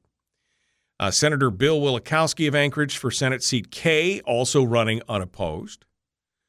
Uh, in Senate seat L, uh, one of the newly district uh, uh, uh districted um, Senate seats now, I believe this is the seat that was currently being held by Lora Reinbold, or part of it anyway. that is the one that Kelly Merrick has filed for as a registered Republican. Ken McCarty also uh, filed for it as well, registered Republican, and Joe Wright, all three Republicans, or at least registered Republicans, filing for that Senate seat L in Eagle River. Shelley Hughes running unopposed in her Senate seat in Palmer, seat M. Uh, David Wilson in Senate seat N in Wasilla, which Stephen Wright is running against him. Both of them registered Republicans. I wish there was a third choice in that. This is my senator. I wish there was a third choice in that seat. Mike Shower running unopposed in Senate uh, District O at this point as a registered Republican. Again, um, this is as of today, 5 p.m. tonight is uh, uh, is where it goes. Um, Senate seat P, which is currently held by Scott Kawasaki, he apparently is not refiled yet. Jim Matherly, the mayor of Fairbanks, is running for that Senate seat right now. State Senate in what was B, now Q. Rob Myers uh, running as the incumbent, and Arthur uh, uh, Surkov. Arthur Surkov is the uh, registered Alaska Independent. So I'm assuming that's AIP, Alaska Independence Party, running against Rob in Senate District Q. Um, Angie says Doug Massey is running against Shower. Well, this is updated um, as of this morning. So I don't know if Doug has filed yet or not, but Shower is showing as the only incumbent in that seat right now. And they actually say at the top of the page, let me just refresh it because it says refresh the page often because we will update them as the paperwork comes into them. Um, page last updated yesterday at 10 p.m is what it says right now. And it's still showing that Mike Shower is running unopposed. So somebody may be saying that they're running for the seat. Well, they got until 5 p.m. tonight to go in there and actually get the paperwork in order. So hopefully nobody is, you know, nobody is doing it. Somebody just said I should just go sign up in my district and run against. No, thank you. I have a real job. Um, actually, I have four real jobs. I don't need a fifth one. Um, let's see. Rob Meyer, Click Bishop has got. Uh, is in Senate seat R, and he has a challenger, Alaska Independence Party candidate Bert Williams. Um, and so we'll see what that uh, we'll see what happens. Doug Massey could not file until today, as he just retired yesterday. Okay, so apparently Doug Massey will be filing today. Lyman Hoffman in Senate District S in Bethel, and I saw earlier that Willie uh, Keppel in the chat room said he had just made it over to Bethel yesterday uh, to file for that seat. So you will see Willie Keppel filed today as a, I don't know if he's as a Republican or as an undeclared, but Lyman Hoffman is the incumbent Democrat at Senate seat S. Daniel Ortiz is got a uh, Ortiz has got a, uh, a, a challenger. Uh, both of them are nonpartisan. Siobhan Meggett Although my understanding is that Siobhan Meggett is also more conservative than Daniel Ortiz. So we'll see how that goes. Now we're going into the, that was the first state representative uh, position. State House uh, in Sitka down on the peninsula southeast, Rebecca Himschoot and uh, Kenny Skaflestad. Himschoot, the nonpartisan, Skaflestad, the Republican. Andy Story's running unopposed in Juneau for District 3. Sara Hannan, the incumbent in District 4, is being challenged by an undeclared named Daryl uh, Harmon. Louise Stutes in District 5, the incumbent, Kodiak area, being challenged by Benjamin Vincent, who's a registered Republican. Um, in District 6, which is Sarah Vance's district, she has two nonpartisan challengers. Ginger Bryant and Louis Flora. Again, don't know anything about either one of these, but we're going to get more information as we go forward. District 7, which was uh, used to be District 29, uh, Ron Gillham, the incumbent, with a challenger, Justin Ruffridge, registered Republican. So two Republicans duking it out there. Ben Carpenter's unopposed in District 8. Laddie Shaw in District 9, the incumbent, uh, another registered Republican, Rick, Rick Castillo, uh, running against him. So two Republicans in that seat. In District 10, which is an Anchorage district, um, looks like this is either one that was redistricted where it districted the uh, incumbent out. These are all three non incumbents, one Republican, Craig Johnson, followed by two registered Democrats, Sue Levy and Carolyn Storm. In District 11, uh, Ross Beeling, Julie Coulombe, and Jennifer Sohn, two Republicans and a Democrat running for that seat. Calvin Schrage, the incumbent in District 12, is being uh, faced off with with registered Republican Jay McDonald. District 13, ah, this is where Kathy Henslee went. Kathy Henslee pulled out of the Senate race to go back and run uh, in District 13 in Anchorage and she is fighting against two Democrats and an, and an independent. Uh, Timothy Hoot, the independent, Andy Josephson, and Chris Tuck, the Democrats. That's probably a smart move on her part to do that. Uh, number 14 is District 14 is a district in Anchorage, and that is Nicholas Danger, the registered Republican. Man, if he doesn't use Danger Zone as some kind of campaign slogan, Danger Zone, uh, then there's something absolutely wrong there. Nicholas Danger uh, fighting against Alyse Galvin and Jim Wright, both Democrat. Well, Galvin is a nonpartisan, but we all know that. Tom McKay is running for reelection in District 15, unopposed. District 16 has no candidates filed. Wow. Harriet Drummond is the incumbent in District 17, along with Zack Fields. They're both listed as incumbents because redistricting pulled them both into the same district. So they're both incumbents, Harriet Drummond and Zack Fields. Ooh, that'll get nasty.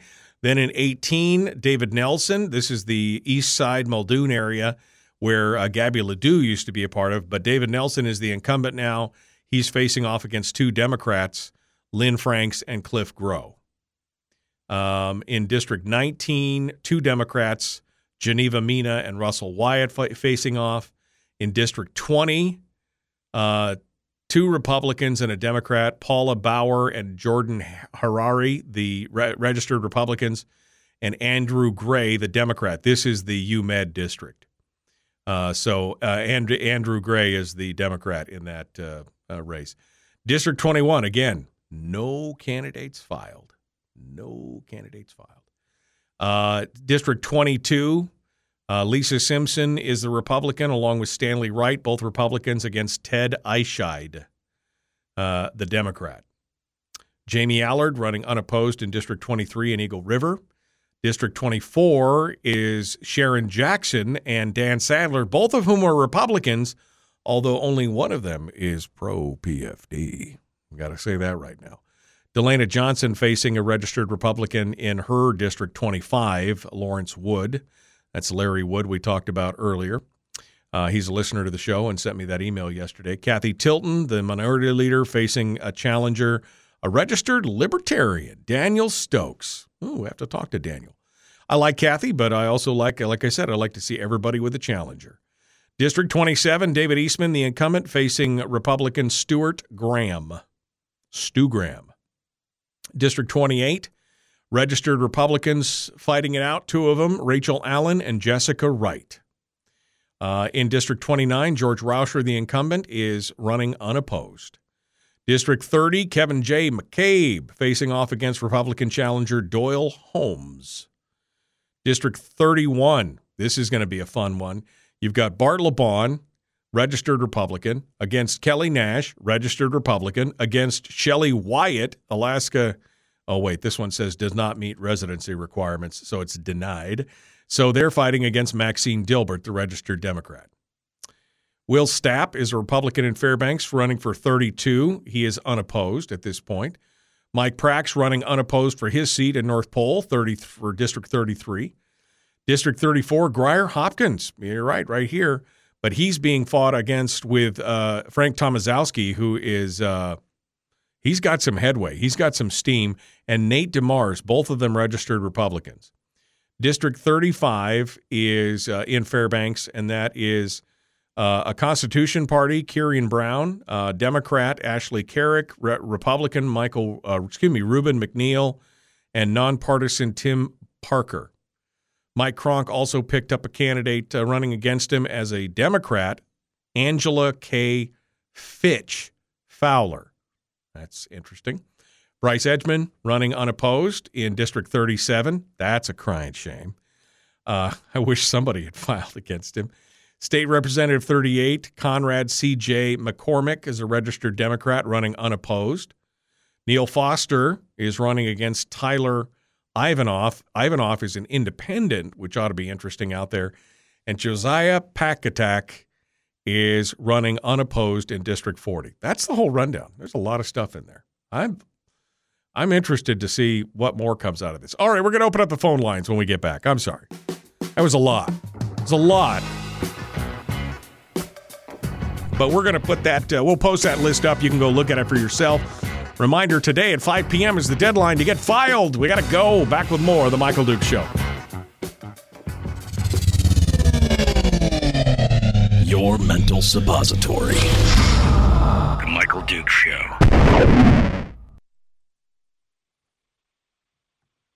Okay. Damn, that was a lot. But there's some that's some good that's a I like that report. Man, I don't know why I hadn't found that earlier. Thank you, Kevin. Let's go over to the phone lines and see who's there, uh, and we'll get them ready for the return to radio. Hey, who's this? Where are you calling from?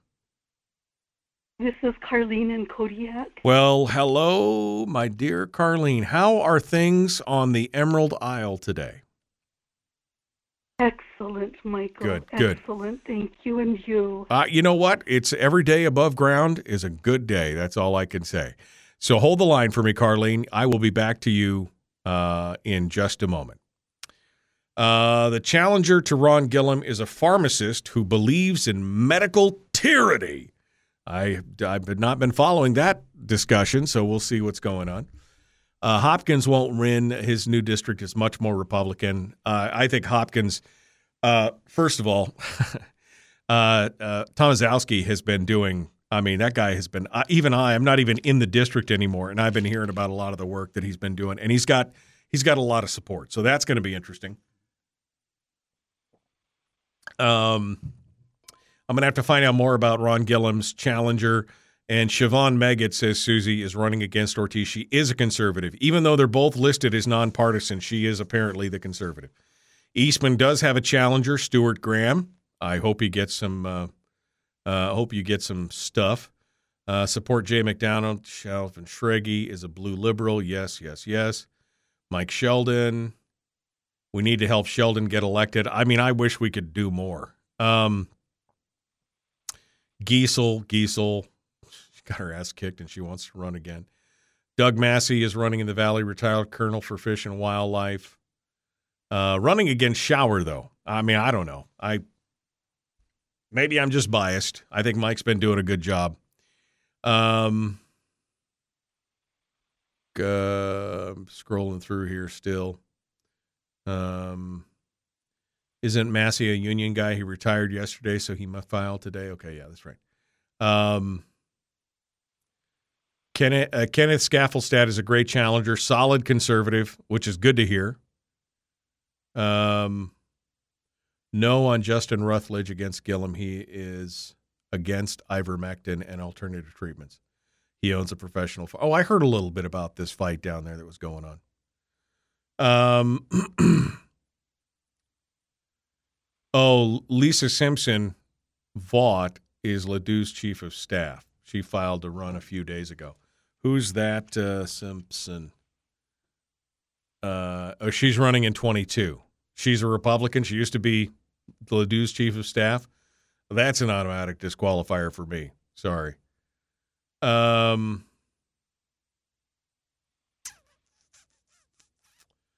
okay. Kevin McCabe for his seat. Go Kelly Nash. Frank Tomaszowski is the guy. Oh, Tomaszewski. I'm sorry. Thank you, Barbara. I, I mean, I, we've had some conversations, but I don't think I've ever actually had to pronounce his name.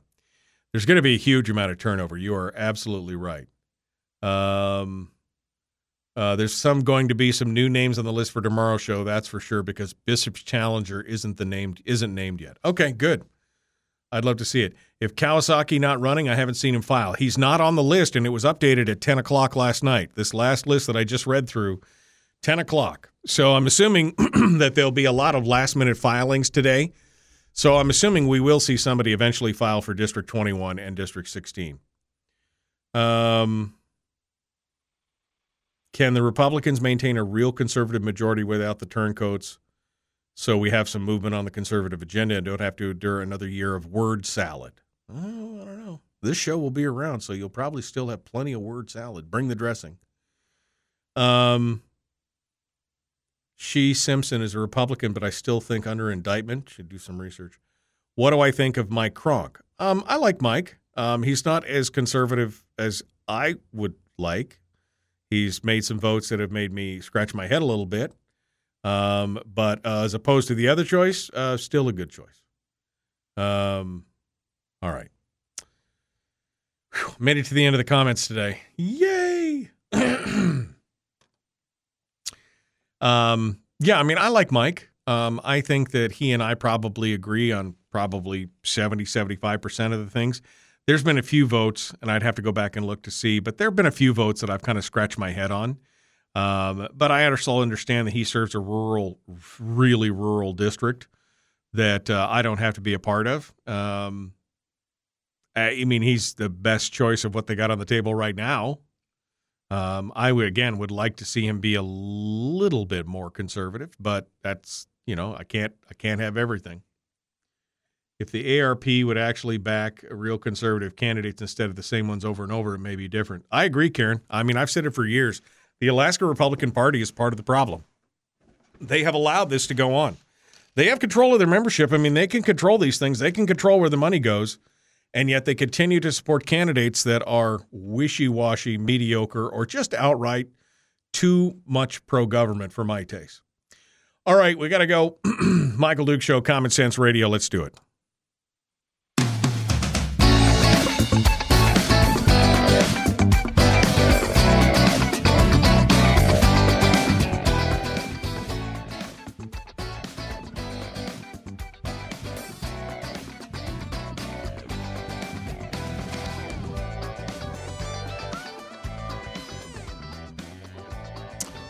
Okay, welcome back to the program. Uh, final uh, final segment of the hour. Don't know what happened to Mike Shower. Might have to beat him up a little bit. See if we can get him on tomorrow. I don't know.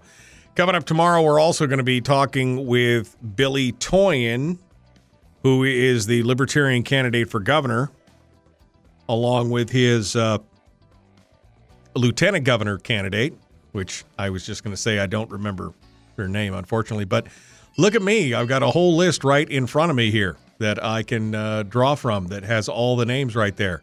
Shirley Rainbolt. So Willie, uh, Bill, uh, Billy Toien and Shirley Rainbolt should be on the program tomorrow. Um, all right, let's go over to the phones. Uh, Carlene, my favorite lady in Kodiak, is on the line with us today. Let's see what uh, she has to say. She always brings a bit of wisdom to the program. Hello there, young lady. What's on your mind? Um, about the redistricting, things have changed over here.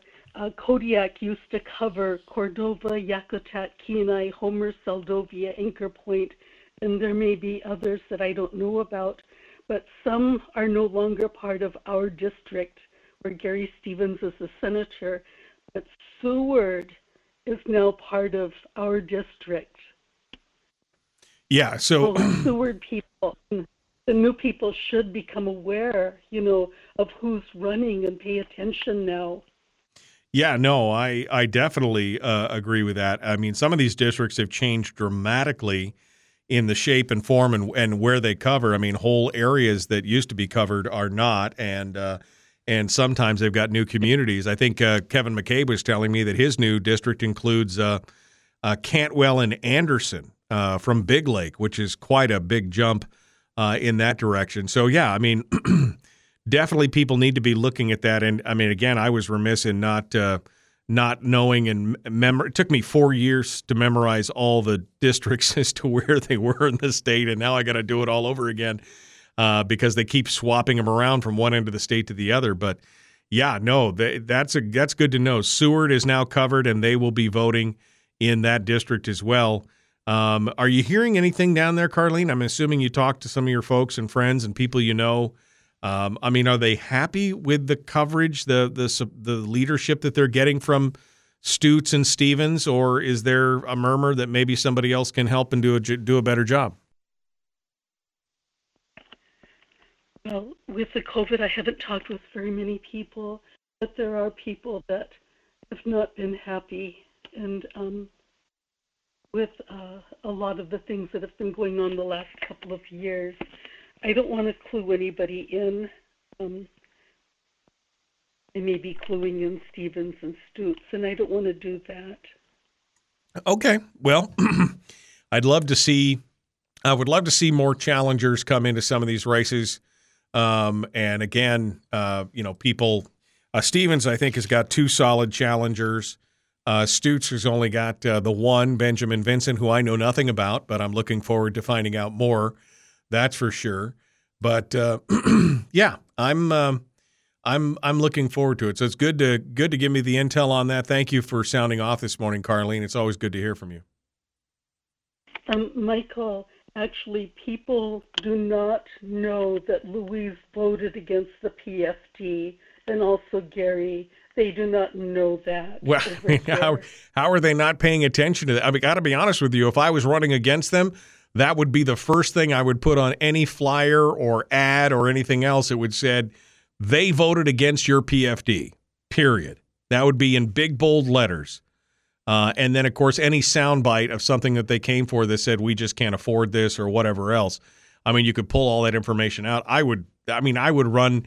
I would run that that one hard right now. So people need to know, and you know, they don't know Carlene because they're not paying attention. So you got to bring it to their attention.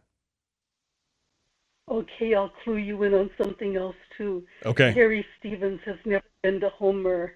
I doubt, I don't know. I'm cluing him in now. He just might even go over to Seward now into these places, but he's never been there. He has offices in those places, but um, I'm saying more than I want to because that might be helping him to win. Okay.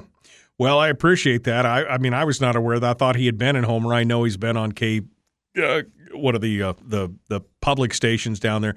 Although he could have done that by telephone. Uh, so I mean, yeah, I mean, I, I, don't think the people on the Lower Peninsula feel a lot of love for Gary, uh, or are feeling a lot of love from Gary. I guess I should say, uh, from what I've talked to, because again, he hasn't spent much time over there.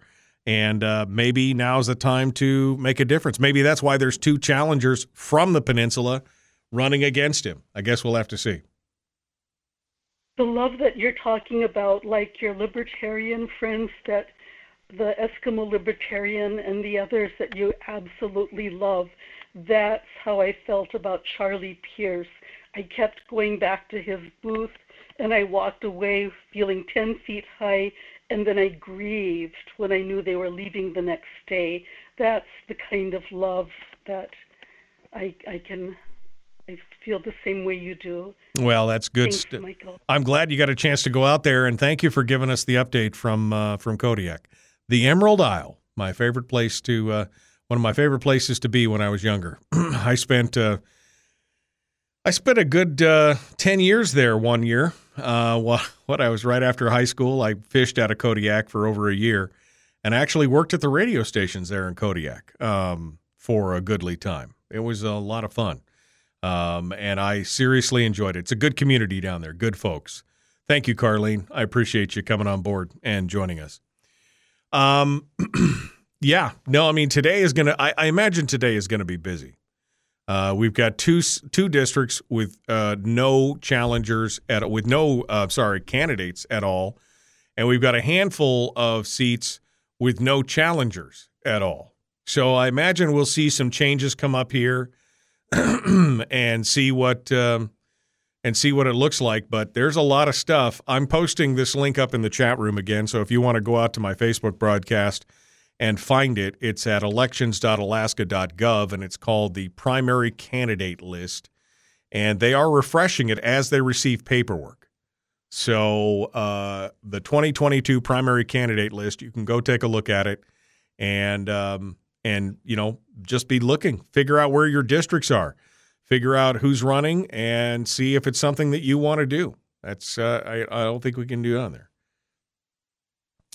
yeah i spent 10 years down there. It was a joke. 10 years down there one year. It was a some people have no sense of humor. Some people it was like you know i spent a year there one week. I mean it's a it felt it was good 10 years though. In that one year it was a good 10 years. I enjoyed it tremendously. Kodiak is a fun place. Probably uh, my second favorite place outside of uh, outside of Homer. Uh, I do en- I do enjoy me some Kodiak time. All right, folks, uh, out of time for today. We got to go. So we're gonna we'll peel out tomorrow. Billy Toien, Shirley Rainbolt, and then hopefully Mike Shower. Mm. We'll see what that looks like. So that's tomorrow's show. Don't forget this Saturday we'll be broadcasting live for the Alaska Radio Auction. You can find out all the details at alaskaradioauction.com. We're going to start at 10 a.m. for most of the state. The peninsula will join us at 11. We'll be getting stuff out there for pennies on the dollar. You want to get some good stuff this Saturday. alaskaradioauction.com. Michael Duke Show continues tomorrow. Have a great day, my friends. See you then. All right. Be kind. Love one another. Don't be like Harold, who's so cynical. So cynical, Harold. Can a guy have a little fun? That is my story, and I'm sticking to it. All right, my friends. Be kind to one another. Love one another. Live well. The Michael Duke Show. Common sense. Radio.